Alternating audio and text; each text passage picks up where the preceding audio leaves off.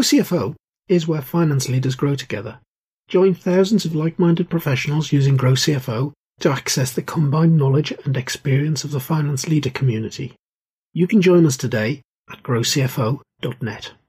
Hello and welcome to the Grow CFO show. Today I've got a returning guest. Way back in the early days of Grow CFO show, I interviewed Hannah Munro, who is the host of her own podcast, CFO 4.0, but also Hannah runs a company called ITAS, who are consultants and finance technology implementers. And we thought it'd be a good idea today to talk about one of those things that we see as being big in the next 12 months, and that's improving your processes and systems to take time out of month end close so that you have more time to focus on supporting the rest of the business. So, Hannah, welcome back. Oh, it's so lovely to be back on, Kevin. Thank you so much for the invitation. So, month end close is shortening that process something that you see as a task quite often with your clients? Absolutely. So, I think all of us, you know, it's one of those things where we all have ambitions to bring down our month end close, but sometimes actually getting to the reality of cutting the month end close can be a bit challenging. So, um, and we'll talk a little bit about this moving forwards. But from my perspective, it's not just about technology, it's actually about all the things that go around the month end. So that can be your reporting, your data. It can also be your and your processes that actually sit behind it. So it's often a topic of conversation, and people are often surprised when I say, "Hang on a second, let's stop talking about technology and start talking about the other things that are driving the challenge." And I know it's very much a problem. In Grow CFO, we run a weekly poll asking the community their opinion on something. And one of the questions we asked, I don't know, it must have been October, November last year, is how long does it take you to close your books? And way normally when we ask something in the poll, we, we'll get either a fairly even response across the selections we offer, or we'll get one response that comes out as a, as a major. This one, quite odd, we got two responses that came out probably equal. And that was it takes us five days. And we offered one day, two days, three days, four days, and so on as options. Five days came out for about 45% of the community. And another 45% seemed to be around 10 days. Mm-hmm. And there were one or two shocking outliers that say, oh, we just about managed to close last month by, by the time the current month's finishing. I've had a few of those, right? I remember one that said six weeks to produce their end of month account. So they literally were not even finishing their end of months before they start a new one. So you always get those outliers. But there was an interesting uh, piece of research by Sage actually that said that majority of people fall within that three to seven band. So you guys yeah. nailed there. And the seven to 12 band. Yeah. So yeah, it, it is a really interesting piece. And I think the across different types of industries. I think those that have a heavy time and payroll element tend to sit more in that upper end because payroll tends to slow down some of their processing pieces. But actually, you know, I do think as finance teams and as people that are going in and supporting finance teams with this you know we're always aiming for that continuous close so it's not just about closing but how do we have always on information and insight into a business without having to wait for the close to provide it yeah that is the holy grail the continuous close I remember, gosh, it's 20 plus years ago now. I was working for PwC Consulting. And one of the big services in our bit of the business was faster to close. We always used to cite Cisco Systems as the company that managed to close on day zero and talk about how Cisco managed to do it.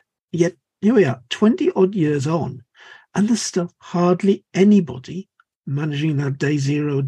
It is really interesting to talk to different individuals. And I think the continuous close can be incredibly intimidating for people, right? So, because they're so focused on how to do exactly what I'm doing, just do it faster, right? And that is the problem, is actually need to step back and reevaluate what we mean by a continuous month end close and actually how do we start to work towards that step so you know for me if you're not closing in 3 days continuous close in my opinion, isn't you're not ready for it. So if we think about those bands, you always want to aim to get into the next band down, right? And then start that shift. You also need to, in my personal opinion, uh, evaluate what your definition of a month end close is. And for me, sometimes that can be the reporting close, but sometimes it can also be the final, we've, you know, we've checked everything piece. And I think, you know, and when you start to get into when are you going to pull your reports, how do you get your reports correct? That opens a whole can of worms in terms of people's perception that, you know, the reporting needs to be down to the penny. And that becomes a big challenge if you go into a continuous close, is expecting perfection. And, you know, perfection is the enemy of time. And it's funny, before we switched the microphones on, we were talking about pretty much that thing perfection and the accountant. Things don't have to be right to the last penny. Perhaps they do when you get to year end. You've got to submit statutory accounts and you've got to give information to taxman and so on. They've, they've got to be right. But from month to month, what are you trying to do? You're trying to run the business. And I've always said to clients, you wouldn't get into your car and draw a blind across the windscreen and drive the car through the rear view mirror, would you? And if you're taking a month, six weeks to close the books, well, that's you're reporting ancient history. You're reporting that's the that's stuff you could see out the rear view mirror. Even if you're taking 10 days, you're not looking forward very much. The idea of results on a month end basis, so you can look at them and say, are we where we thought we were going to be? No, we're not. What's going wrong? What have we got to change to fix it? Well, if it's six weeks ago, the result that you've just reported, well, it's far too late. Absolutely. And I think of it almost like if you think of it in terms of sailing and ships, right? You don't wait until you're about to hit the rock to turn the ship. You keep an eye out in front. And as soon as you feel like you're veering off course, you make small corrections that get you where you need to be. And this is the piece people think about, forget about month end, is that month end is a point. Why do we start with months? Why don't we always have weekends? You know, like close it every week. You know, who decided that month end was the perfect time period to actually close? And so, actually, what we need to think about is as a business, we need to be constantly adjusting and tweaking our direction of travel. And if we wait to the end of the month, by the time we've got to the end of the month, the ship is already off course. We're not where we need to be. And so again, that's the, the conversation I have a lot with a lot of people is if you're waiting for perfection in four weeks' time, isn't 80%, 90% correct better to have on a weekly basis than wait to the end of the month? Absolutely. Absolutely. And I remember David Parmenter, who used to run webinars and so on for the Institute of Chartered Accountancy. He called himself the king of KPIs. And he was constantly talking about the difference between a key performance indicator and a key result indicator. He gave a lovely example of uh, there's a racehorse and it's, it's supposed to be a potential Derby winner. Now, the day before the race, the horse went missing and they have a look around and they can see from the TV cameras that from the, the CCTV cameras they can spot the time at which the horse got out of the loose box. They can see the time that it cantered off across the paddock and disappeared into the distance. They've got all that lovely information. What they didn't have was the piece of information two weeks ago that the lock on the stable door was broken. No?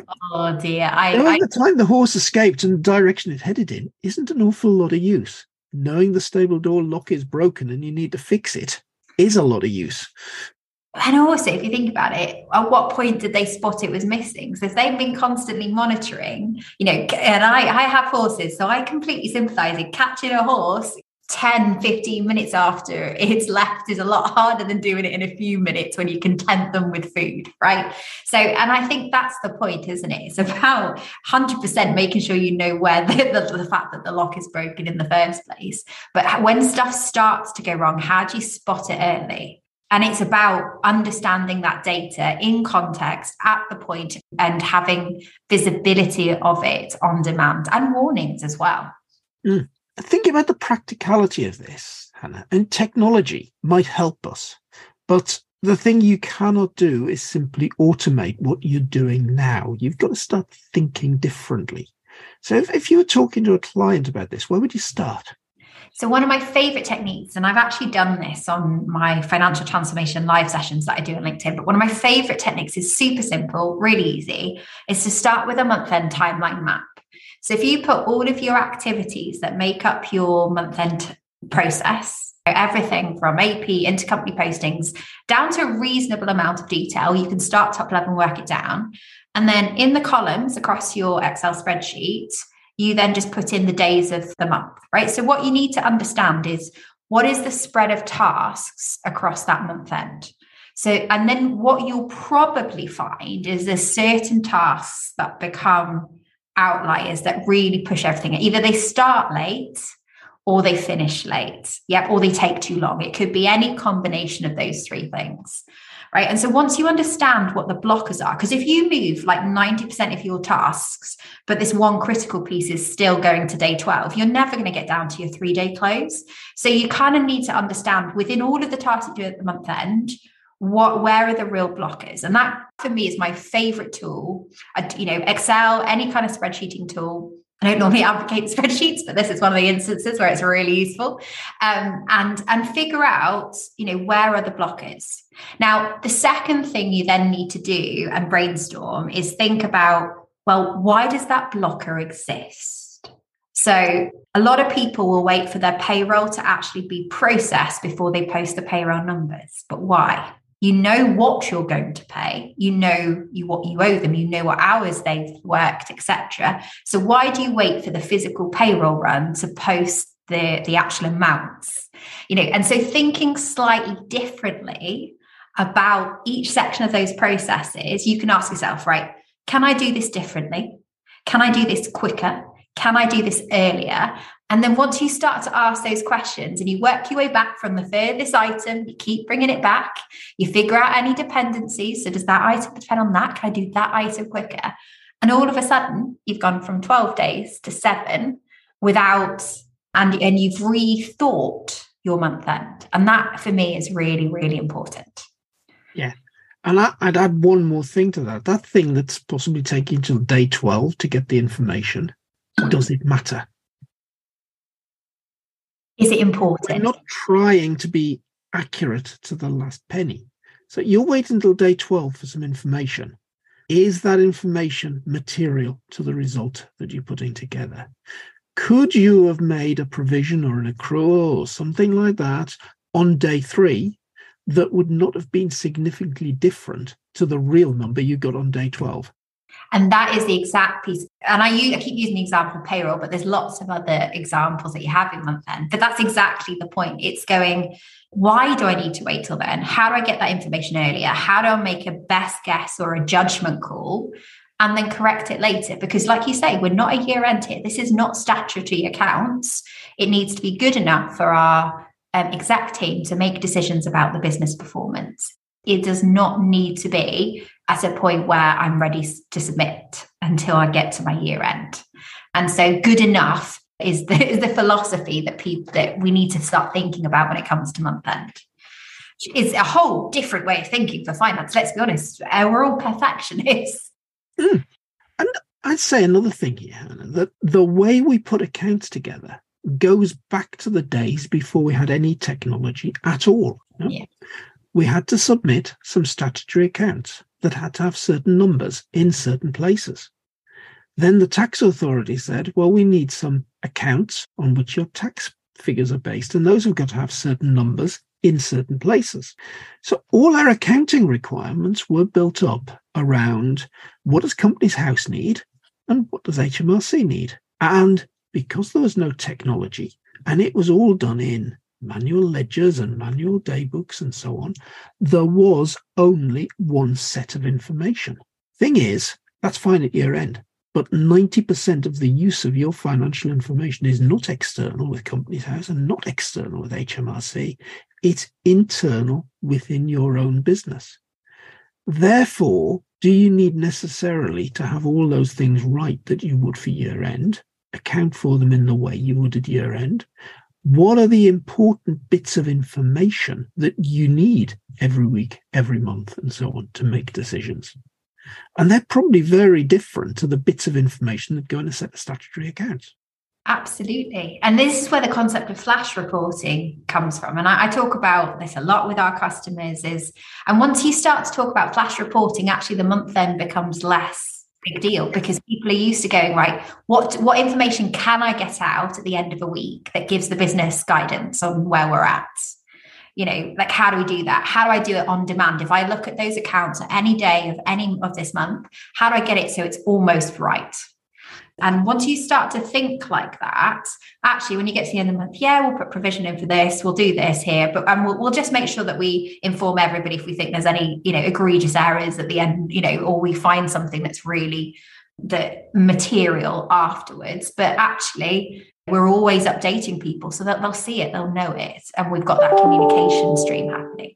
Because what's really interesting is if you don't go down this route and you do aim for perfection, the business will start to find other ways to get the information. Oh, yes. You don't yeah. have sight of and control of. And so that's again another conversation. Like if it takes you six weeks, then people start pulling their own reports from their own data. And then the, the business is working off multiple sets of reports that aren't being validated or even yeah. you know don't even know exist sometimes. Some very dangerous areas there that you have multiple versions of the truth. And how long do you spend in that business meeting where sales have given a number out? you go.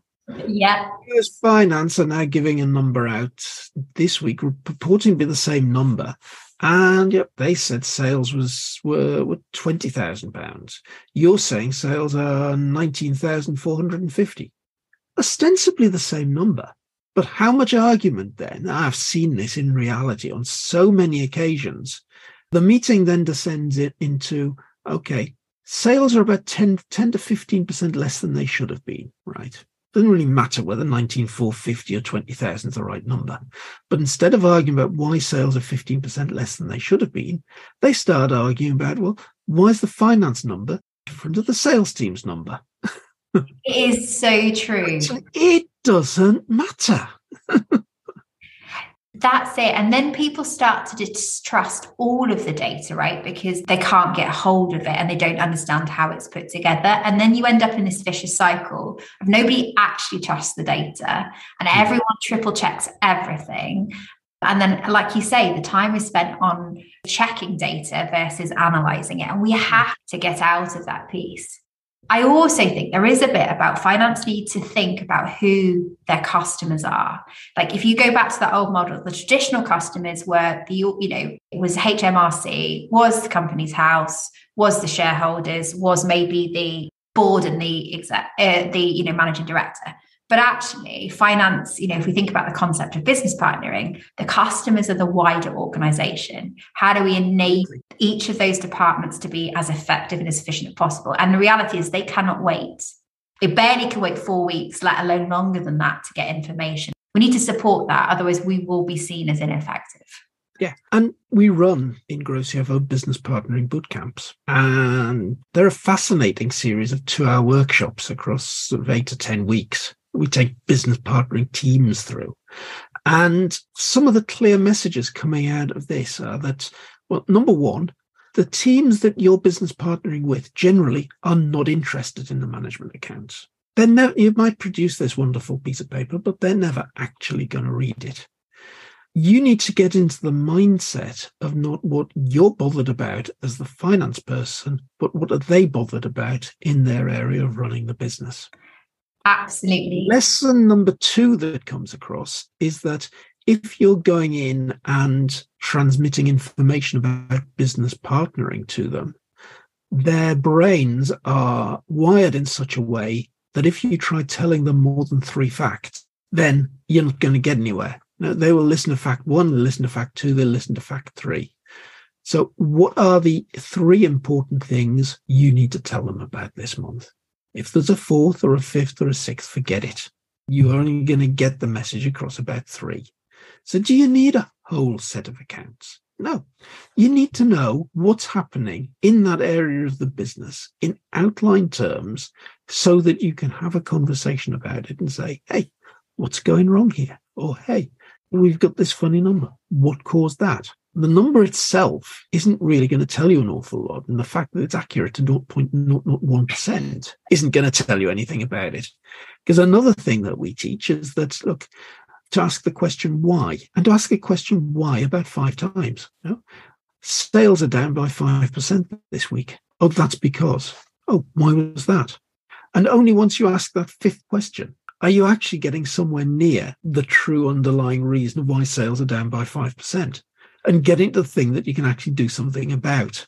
You've gone a long way from the numbers by the time you ask the fifth why. and that's it. And I think that's the key thing with month end. Like we say, is we start to think we we have this this view of our in our head as to just doing everything that we're doing faster but actually it's about changing the perception of month end in our team and understanding the purpose of month end for the wider business and once you start to get into that then then the possible you know the continuous close becomes a possibility versus this lovely dream that we're all talking about. Yeah. And if you're going to use numbers as well use them powerfully. Yeah. You look at somebody, go back, and there are loads and loads of bits of footage around on YouTube and so on of, of people like Steve Jobs presenting at an Apple product launch or something like that. Yeah, he'd use a number or two, but then normally a single big number, like uh, I think there's one iPhone launch where he put a s- slide up that said 250 million iPhones. That was the only number he presented. It talked about it, used that one number and used it to illustrate a lot of things other things, think about Brexit. Most people remember the big red bus with a big number on it. but it was only one big number. It wasn't a whole set of numbers. And I think if you go back to that big number and just go back to the Brexit conversation, that one big number is only useful if the the story that goes behind it is understood in context. And like you said, getting into the whys and the levels of whys.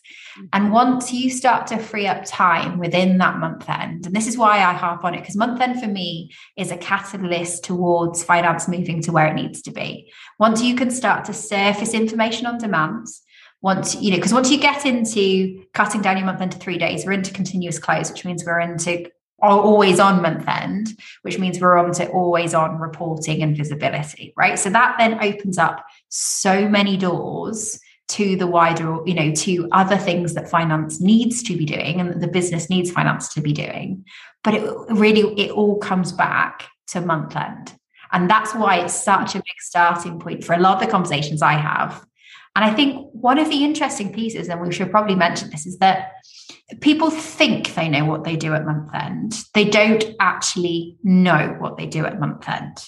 And I find this is really interesting with teams and their managers is actually, and I say this for all kinds of pieces, all kinds of process mapping. So we start with the timeline, right? You you put in when you think you close, and then you actually look at your month end each month and go, when did we actually close that?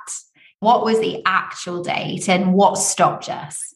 And it, that is always fascinating because people's perceptions and of how they when they close versus the manager's perception of when they close versus the business's perception of when it closes can be quite dramatically different as well. Mm, yeah. Like we always close on working day four. When you look at the reality that you realize in five of the last six months, you issued the report on working day six. And yeah. guess what? There was a different reason in each of those months why you were two days late.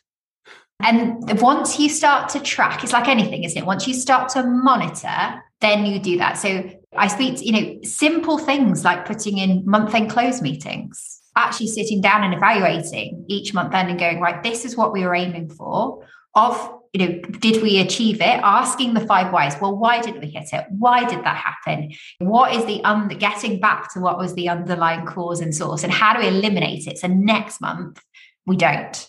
And, and we're just talking about sort of hitting the day that we thought we closed at, but it also works for improvement. So once you've got that visibility of the timeline, once you've checked and rationalized that against a month end or maybe two, then you can actually start to unpick those elements and this is the piece that's re- is also is hard but also interesting is that very often the problems are driven by other areas of the business So it could be that sales dis- have some really random, non approved billing models that somebody had to do to get a deal through, right? Or somebody didn't give visibility of an invoice till like the second day and then we had to un- unpick it all and and and just almost unpicking the what but then going back to the drawing board and going well how do i prevent that from happening in the first place? And do i need to rethink the concept that that problem was based on? Then starts to open up all sorts of doors and actually sometimes explaining to the wider business why they can't do whatever they want because otherwise this and this is the impact can actually have a really a massive impact on the month end close. Yeah. In that area the one thing that's really exciting me is what some of the artificial intelligence solutions can do. Because you will spend a certain time at month end checking that things look right. And let's face it the, the gut thing is what are we expecting sales to be? What are they actually? What are we expecting the gross margin to be? What's it actually? And straight away, those simple tests, if you notice one of those numbers is a bit away from where you're expecting it to be, you start digging and you start looking for is there an invoice missing and so on has somebody put the wrong amount on an invoice put the decimal point in the wrong place and things like that now the fact that you've now got artificial intelligence solutions coming along that can do those sort of reasonableness check and throw out the things that look like the exceptions, the, the things that look as though they might be a bit funny for you to review. That's got to make a big difference because you find out about the invoice that's got the decimal point in the wrong place three days before you try closing rather than day four of the actual close when you're trying to finalize the sales number. So for me, so I find it really interesting. The bit that people don't realize about AI is you have to train it. Yes. Yeah. So this is the first thing is that AI for me is an investment in time that pays off, but it doesn't pay off immediately because you spend time training and seeing it, right? And it's getting better at learning. Like the AI that's in use now learns a lot faster. It tends to be working on anonymized and shared databases. So it becomes even more impactful. But for me, the piece if I think about those things like reconciliations and checks, the bit that people forget is that dashboards aren't just for reporting, they are for reconciliation as well. So this is a small change that every person in that in using various systems of different elements but you know rather than doing reconciliations by taking data out of systems putting it in a spreadsheet checking the numbers etc how do you build always on reports and dashboards that give you instant visibility of where discrepancies are and how do you start then to monitor it the say like if you're talking about like you know actual versus where we thought we were going to be in terms of sales. Well putting in sales budgets and highlighting immediately when something's off and then monitoring that through the month. And as you get closer to the month end and understanding right where's that difference and picking up on it. And by doing those kind of exercises which don't involve a massive investment in technology sometimes sometimes it does depending on which systems you are on you as an, a team become way more efficient so that's one of the things i do talk to people about is how do we get reconciliation out of manual exported data spreadsheets and into a more interactive and usable format and because once if you can look at something go yeah that does it the other thing as well is most mistakes are human made right yeah. So, the first point in my view is not about getting AI to catch it, but actually stopping a human from entering it. yes. so, if you get to that point, so if you think about some of the technology we have at the moment, we have OCR coming, you know, and other, and you know, like EDI systems that basically do direct invoicing. So you don't, a human doesn't actually have to code something. And then AI can be cleverly used to figure out where to code but fundamentally you're not entering that data so you don't miss you don't enter that wrong decimal point if you sort your integration so you're not manually transferring data from system to system mm. removing the human element so for me the first stage of getting to that amazing you know always on piece and using technology and ai effectively is actually starting with automation and once you un, you know is is and making processes automation friendly which i think is probably a whole different podcast topic it probably is yes.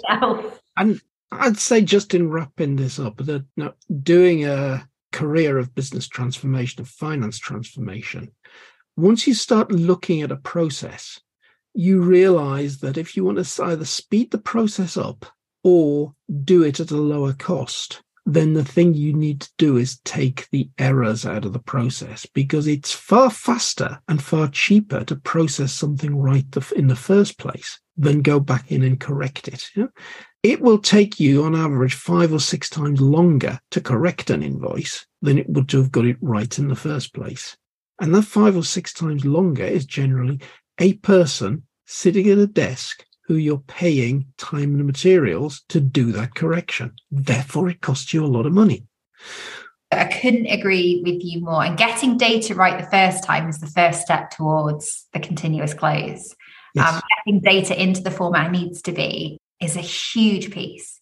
And going to your point as well, I think the reality of getting things right is you need to simplify.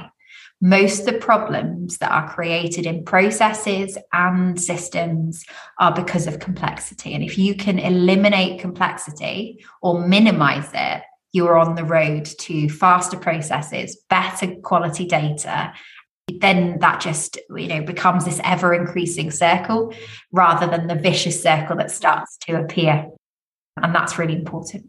Absolutely. So hannah we've gone through this conversation. Apart from mentioning ai a little bit and mentioning that well perhaps it's automation initial processes we've mentioned technology very little in improving month end close. So do you think technology has got a, a significant part to play here so technology, this is really interesting. So I, I always get um, people look at me weirdly when I go out and I talk to customers because very often actually technology is the last thing I talk about.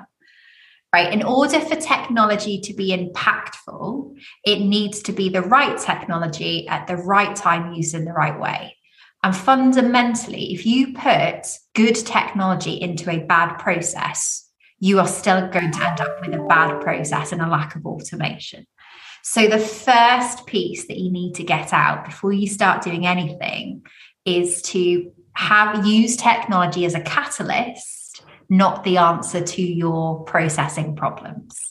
So, again, it's why we choose. So, when people talk to us and they speak to our consultants, a lot of us are actually VAs or process people or data analysts by background versus being techies. We have techies, of course, you need those people, but fundamentally, driving transformation is a, has an element of technology, but it's not the answer. And for me, I think that's the problem that a lot of transformation projects have is that the first question is, I need a new piece of technology versus the am I clear on the problem I'm solving? Is my pro- process fit for purpose? And do I know how technology needs to fit into that?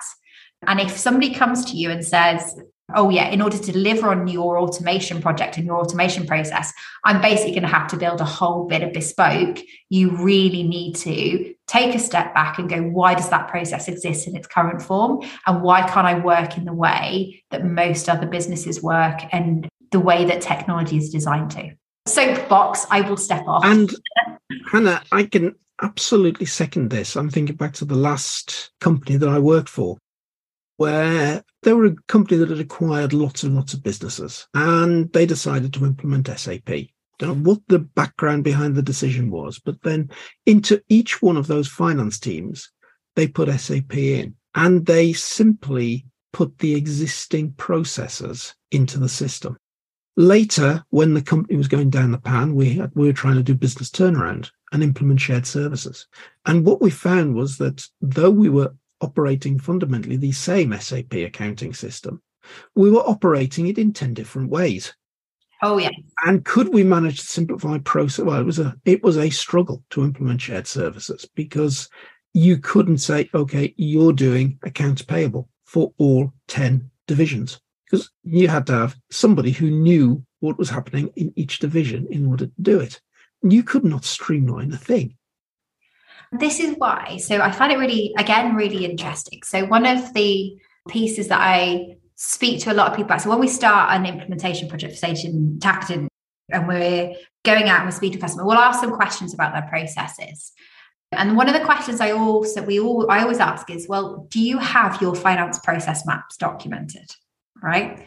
If the answer is no, then the reality is it's probably not only are you don't you understand your processes the reality is you're probably all doing the process slightly differently because without an agreed process that you can all look at and go yes this is how i'm delivering fundamentally unless you're incredibly simple you, every person within the business will or within the finance will probably be doing the same thing but a slightly different way so part of and this is again why process, projects often fail is people firstly don't understand what the current process is so they can't figure out how they need to set up the new system and the, the piece but they also don't have a common agreement around what it should look like.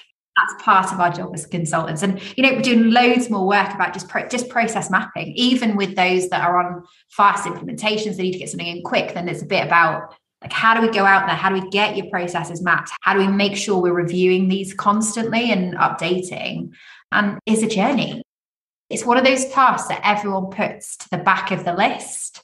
You know, there's always something else to do instead of process map, but it is so valuable for. And for you know, if if we were doing this in front of a live audience rather than recording a podcast, at this point, I'd have done something in the chat box and asked the audience. Do you have your finance process documented? Just to have a laugh at the tiny little percentage of people that come back and say, yes, we have.